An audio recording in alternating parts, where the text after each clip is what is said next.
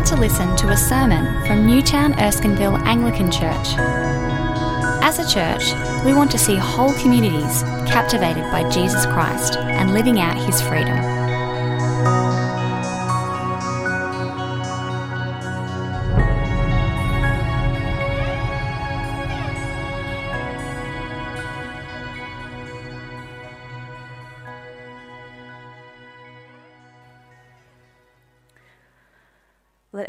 Subject to the governing authorities, for there is no authority except that which God has established.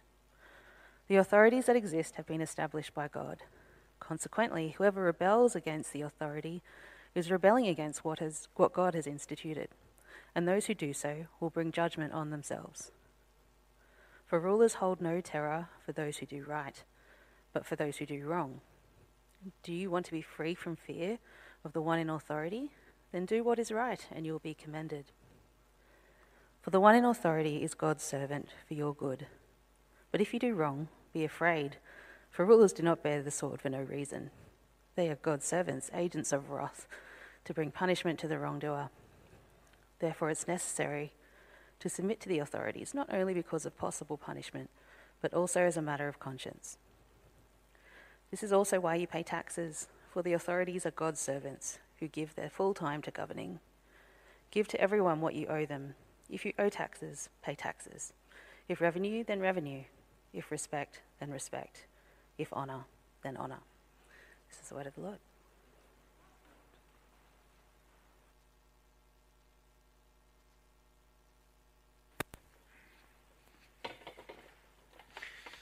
Sick burn, Kez.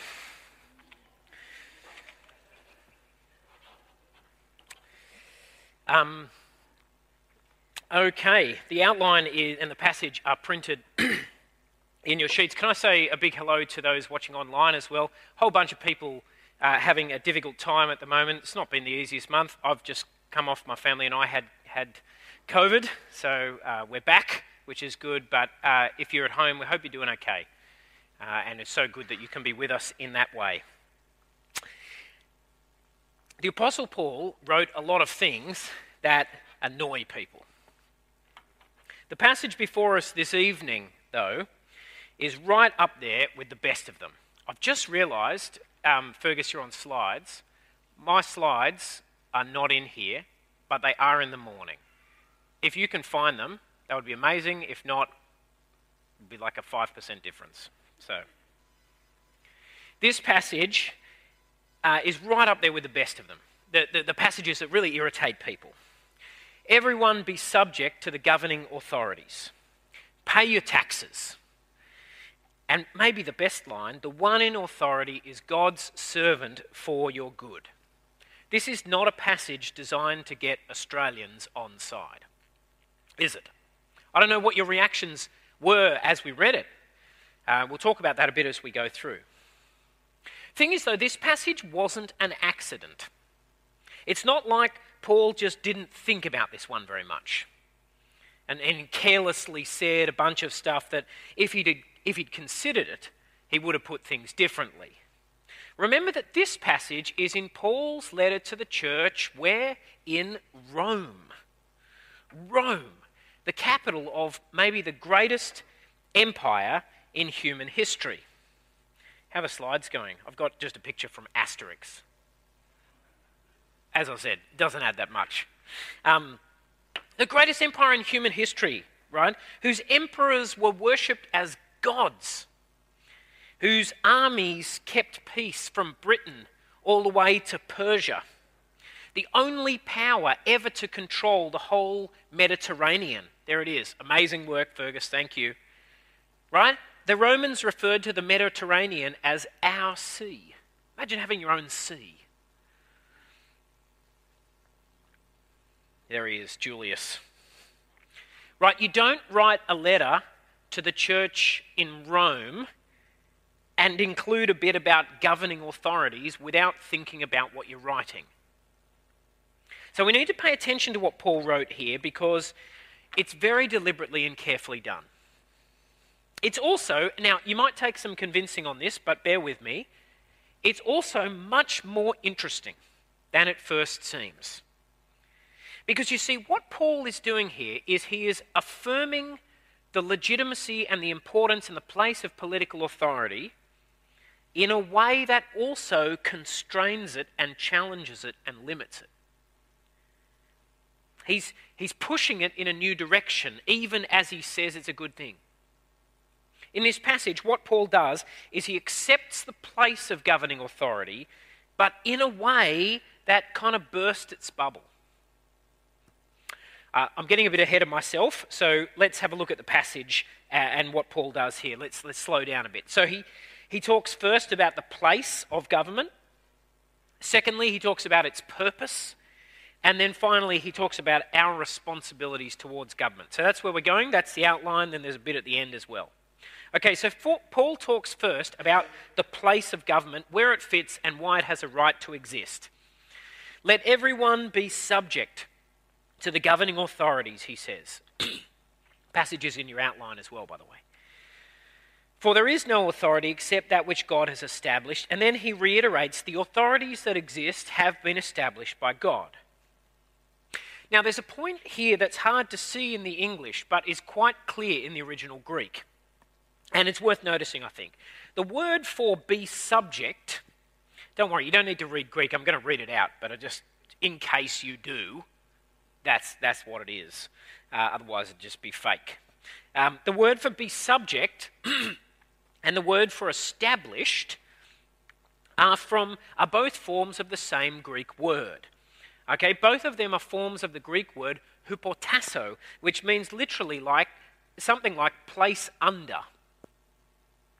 I think this is worth noticing because I'm sure Paul did this deliberately.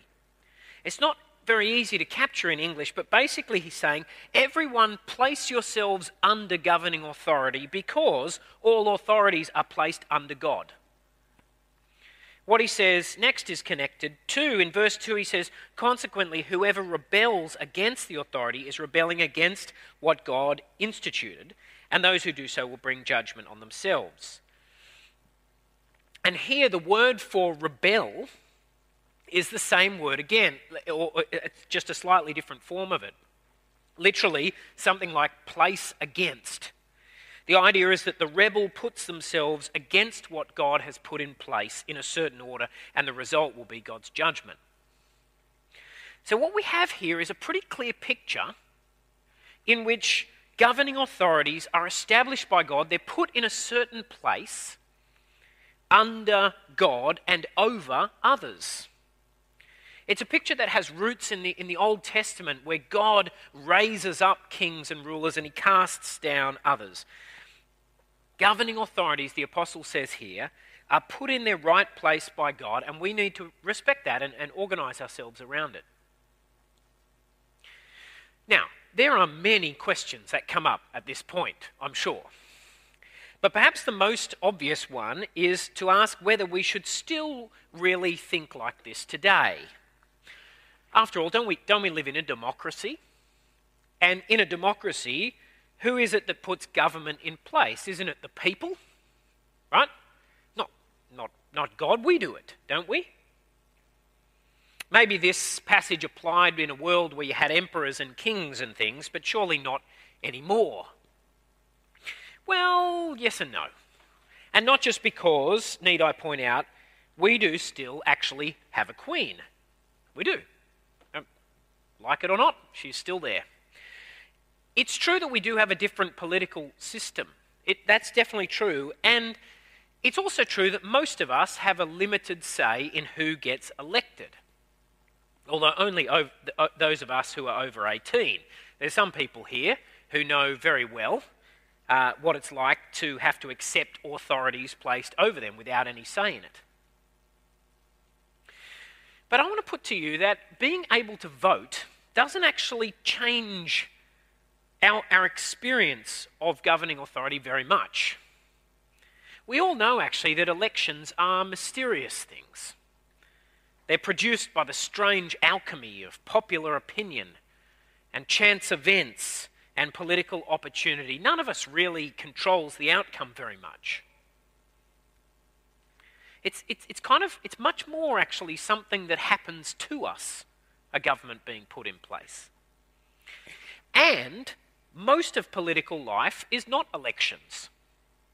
Most of it, for the vast majority of people, most of the time, government is simply there, set over us, making judgments and rulings and laws that we just have to reckon with. Even if we play a role in deciding who government will be, we also still often have to accept those set over us prime ministers, judges, officers, and so on. It's not to say that there's no differences between Paul's world and ours. There are differences, and some of them are great. But I am saying that these words are still very relevant.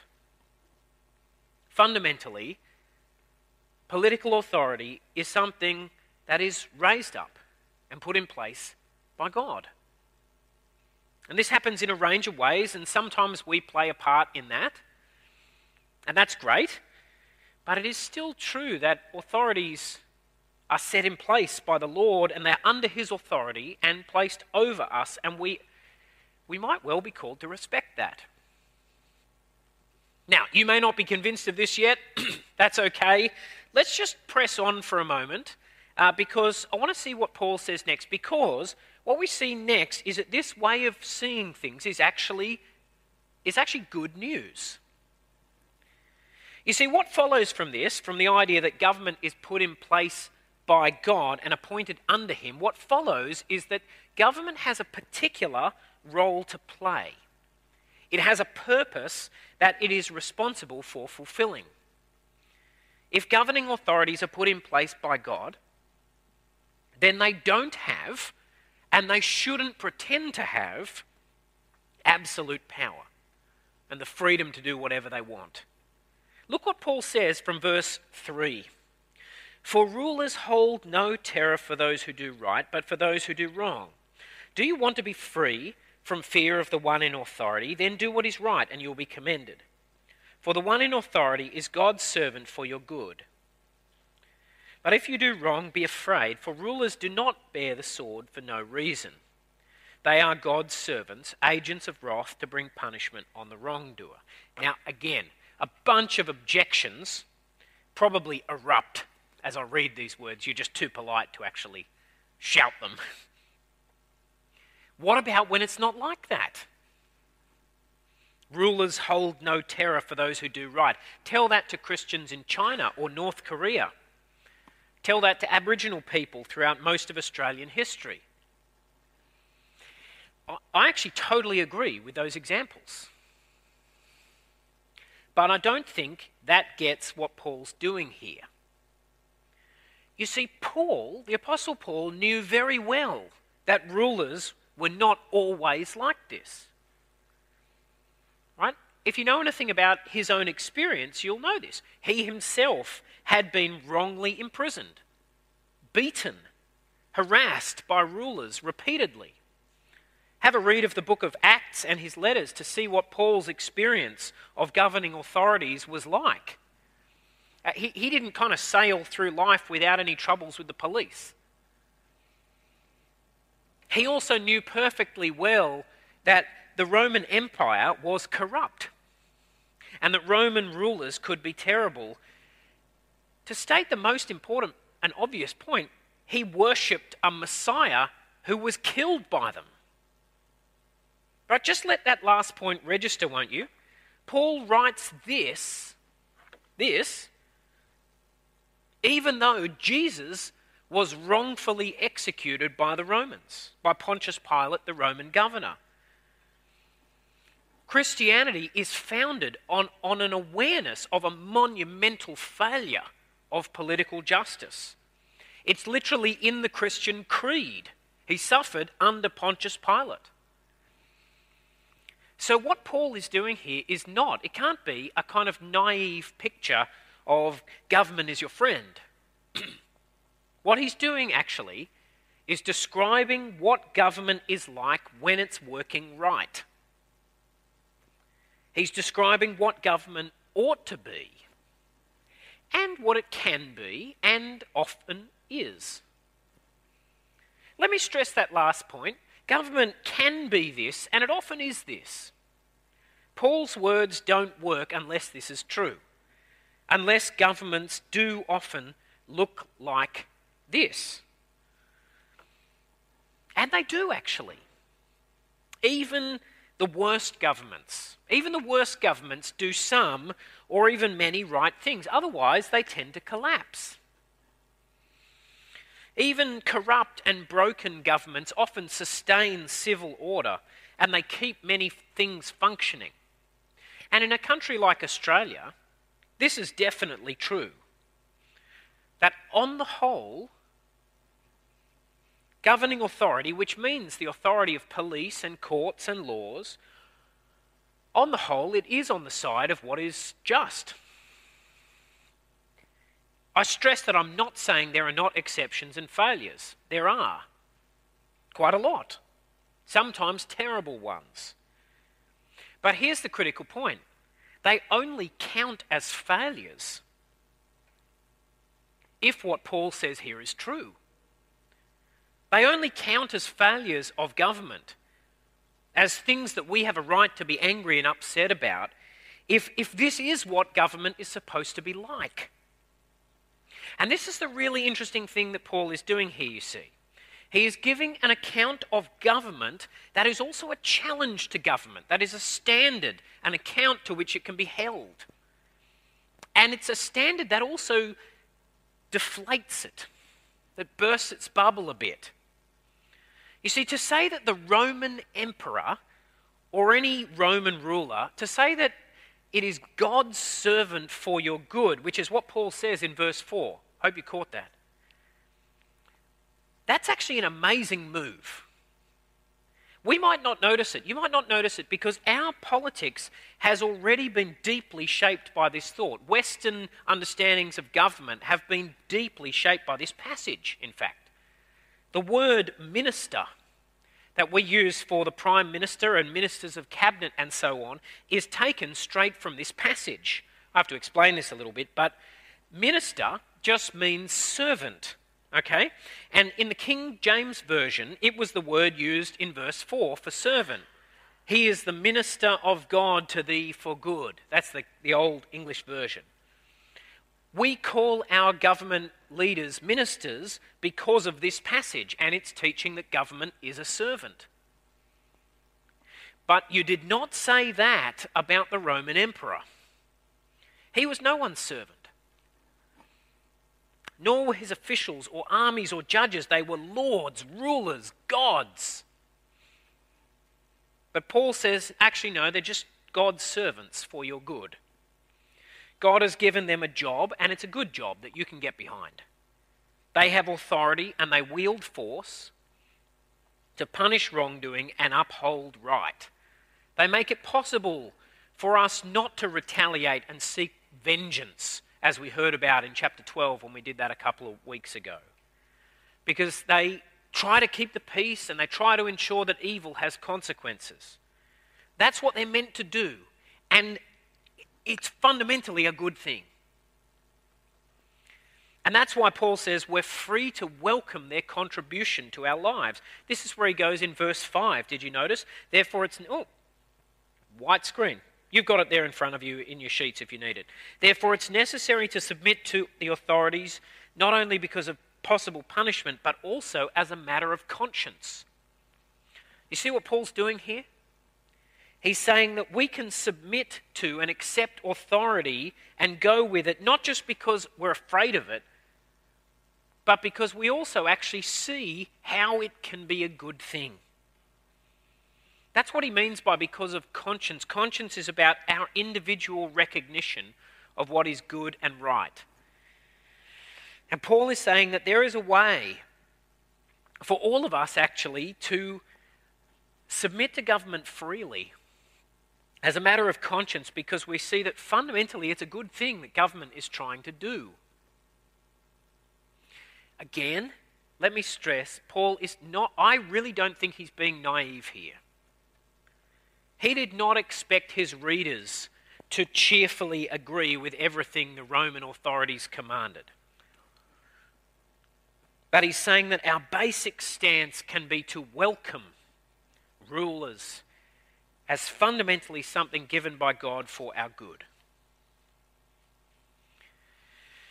Okay, well, if that's our basic responsibility, how do we actually do that? Well, Paul says some of the things that need to be said in verses 6 and 7. He says, This is also why you pay taxes, for the authorities are God's servants who give their full time to governing. Give to everyone what you owe them. If you owe taxes, pay taxes. If revenue, then revenue. If respect, then respect. If honour, then honour. We pay taxes and revenue and parking fines and whatever. We give honour and respect and acknowledgement. That's what submitting to authority looks like. In the Roman Empire, tax was one of the fundamental ways people could submit to authority. It was a burdensome tax regime at times. It was pretty unfair, it's pretty unequal in a range of ways. Perhaps in some ways it's not so different now. Certainly, tax is just as important. But Paul invites his readers to think about taxes and all the different levies and extra payments that were demanded. He invites them to think about them in a new way. Think of them, he says, as you contributing to service that God has established.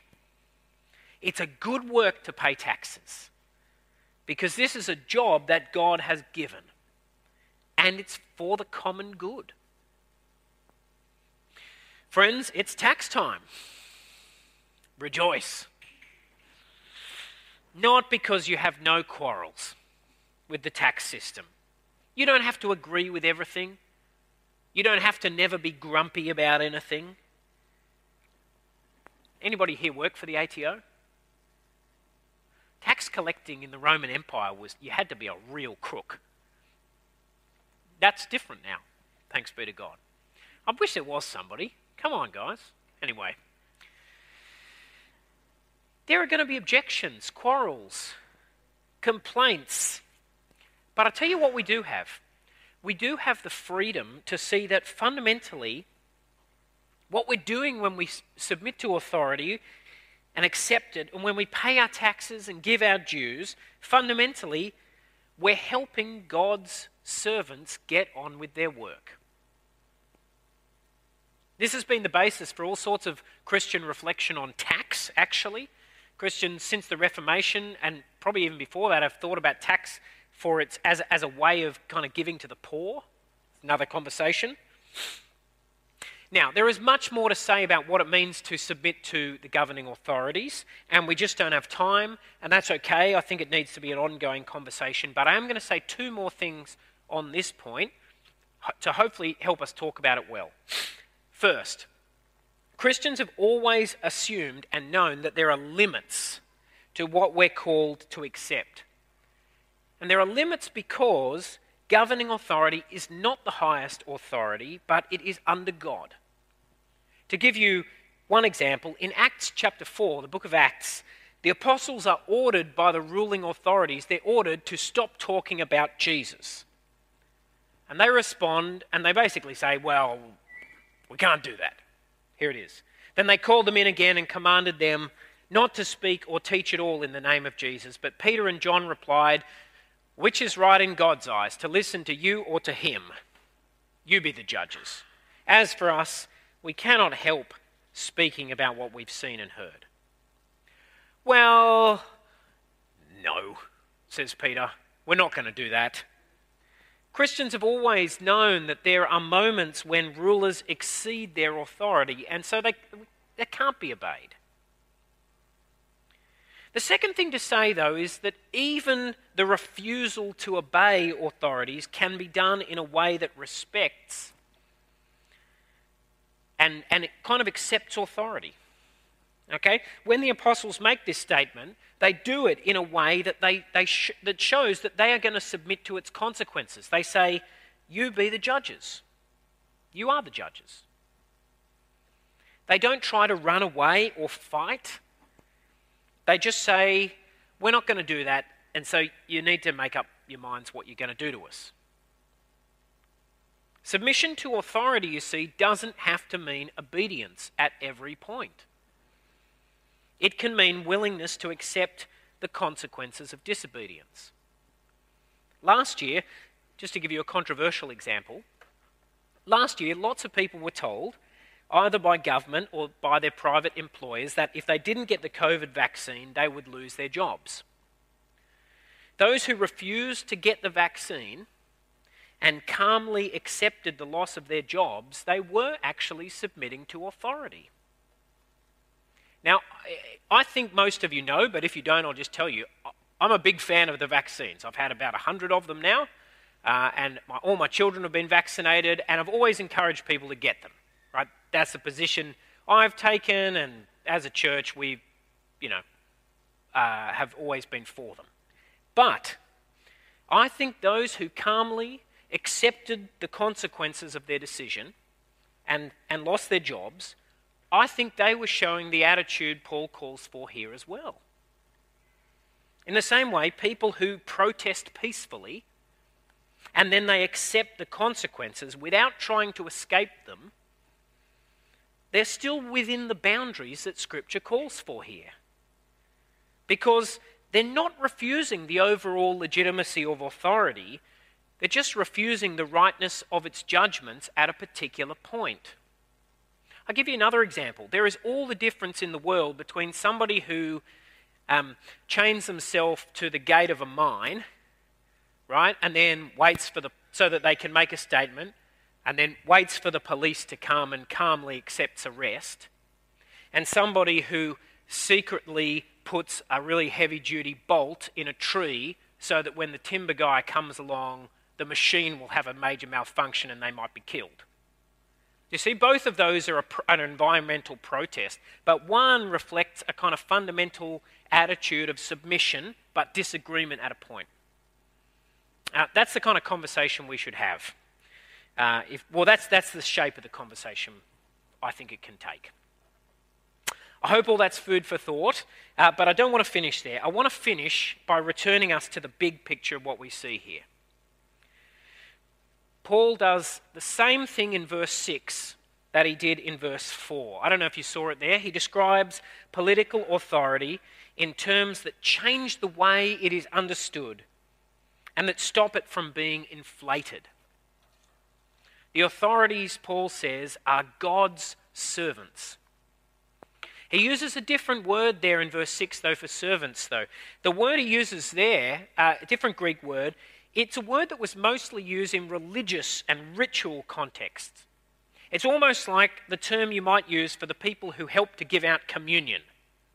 Right? You know, when we, when we do the Lord's Supper here, some people help to give it out.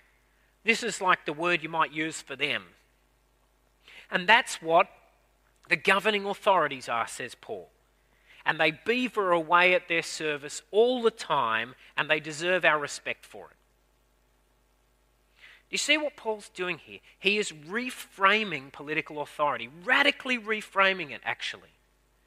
He's describing rulers and judges, lords and princes, in a way that is designed to save us and them from an overblown sense of their importance by giving us and them a way of thinking about their job as service.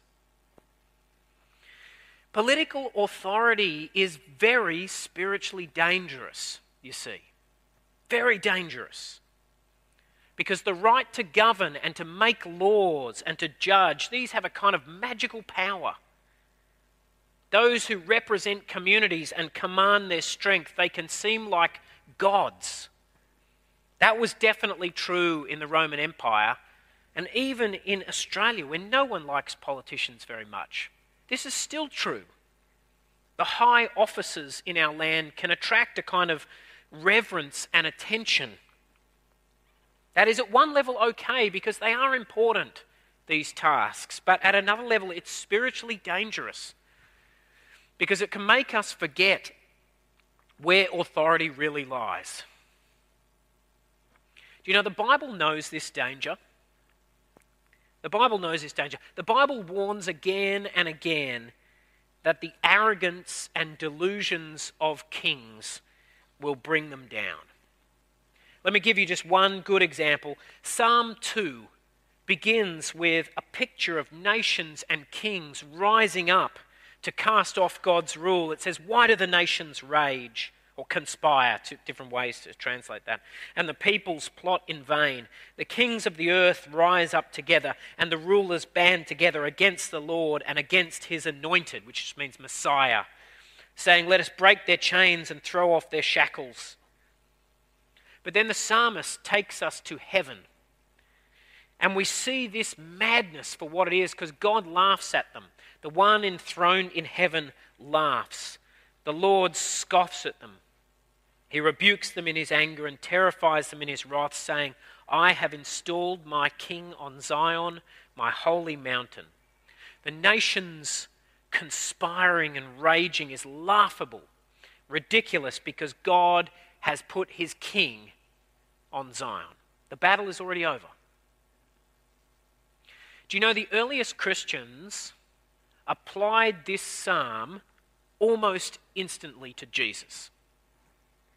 In Acts chapter 4, just after the section we read before, they quote these words from Psalm 2. And then they go on and they say, Indeed, Herod and Pontius Pilate met together with the Gentiles and the people of Israel in this city to conspire against your holy servant Jesus, whom you anointed. They, they read this psalm and they said, That's exactly what happened to Jesus. The rulers conspired against him. But what happened? They conspired against the Messiah and they put him to death. But God raised him up. Here's Peter talking to the rulers in the next chapter of Acts. Peter and the other apostles, apostles replied, We must obey God rather than human beings. The God of our ancestors raised Jesus from the dead. Which Jesus was that? Oh, the one you killed by hanging him on a cross. That was a mistake. God exalted him to his own right hand as Prince and Saviour. I love that he says Prince there, kind of just pointing out he's the true ruler here. That he might bring Israel to repentance and forgiveness of sins. We are witness of these things, and so is the Holy Spirit. You think you're in charge, says Peter, but you are not. God has set his king at his right hand, and he is the prince and the savior, and not you. And he is the one who can bring forgiveness and life. And that is the reality that has won the day and that you are going to have to submit to one day. And you can either get with the program, says Peter, or you can be blown away by it. Now, all of this this is not on the surface in Romans 13, but it is beneath the surface. It does lie behind what Paul says here. By describing governing authorities as God's servants with a particular task to do justice, what Paul is doing is he's opening a door. He's opening a door for political authority, even Roman authority, to stop raging against the Messiah and to find a better purpose. You see, this, what Paul writes here, this was not how Roman authorities thought about themselves, and it is, it is often not how governments today see themselves. But by seeing things this way, by operating as if this is how things are, what we do is we give our rulers and we give society a gift. We give them the opportunity to recognize that the Lord has set his king on Zion. For the one that the rulers killed has been raised from the dead, and he is seated at the right hand of God. So, to see government this way, let me finish just by saying this last thing. To see government this way, to treat rulers and authorities as God's servants, and to submit to their authority in this way, it is a costly stance. It's not easy, it costs you. Why? Because so often they do fail. So often power is abused, authority is mishandled. That was true in Paul's day, it's still true in ours. To try to operate this way, to, to try to keep holding open this door to a different, better way of imagining government, it's a form of generosity to our society and our rulers. to see things this way and to keep trying to see things this way and encouraging our government to see themselves this way and others to see them this way. This is one of the costly ways that Christians are called to bless the world they live in. And we don't do it because it's obvious or easy, or because if you look at government, it always just looks like this. It doesn't. We do it because we are called to be people who forgive as the Lord has forgiven us. We are called, as the passage just before this one says, we are called to not return evil for evil, but to overcome evil with good. And this stance towards government is that principle in action. It is a form of costly generosity to our world. And it's open to us because we know that God has shown us that costly generosity in Christ. I'm going to pray.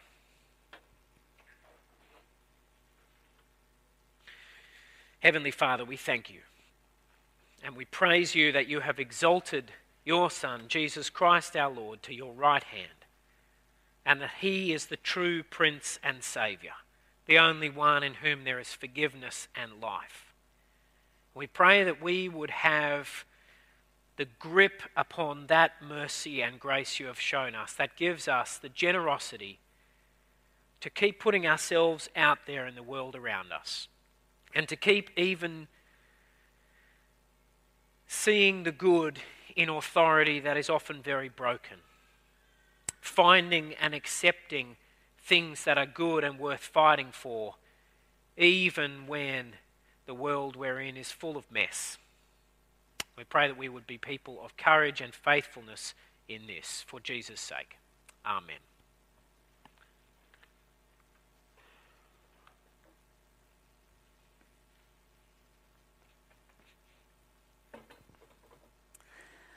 Well, we're going to lift our eyes from earthly things to our heavenly King as we declare together the Apostles' Creed.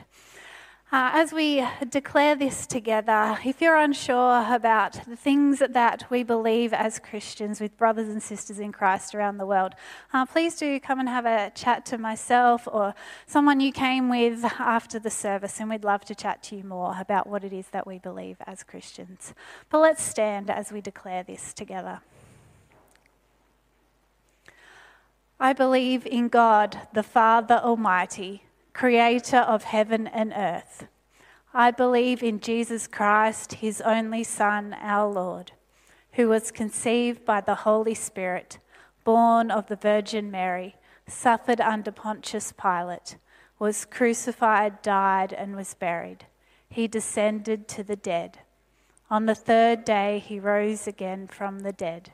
He ascended into heaven and is seated at the right hand of the Father.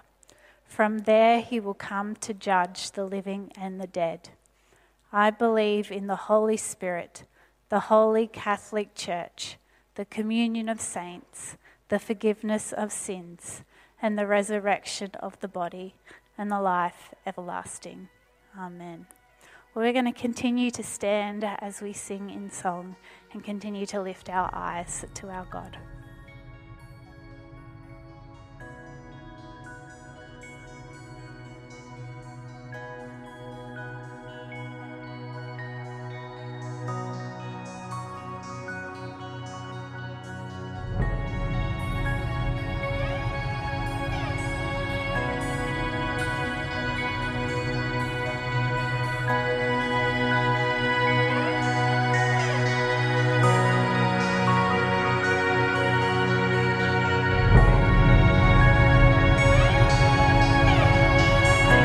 Listening to the Newtown Erskineville Anglican Church podcast. For more audio content and information about our church, please visit neac.com.au.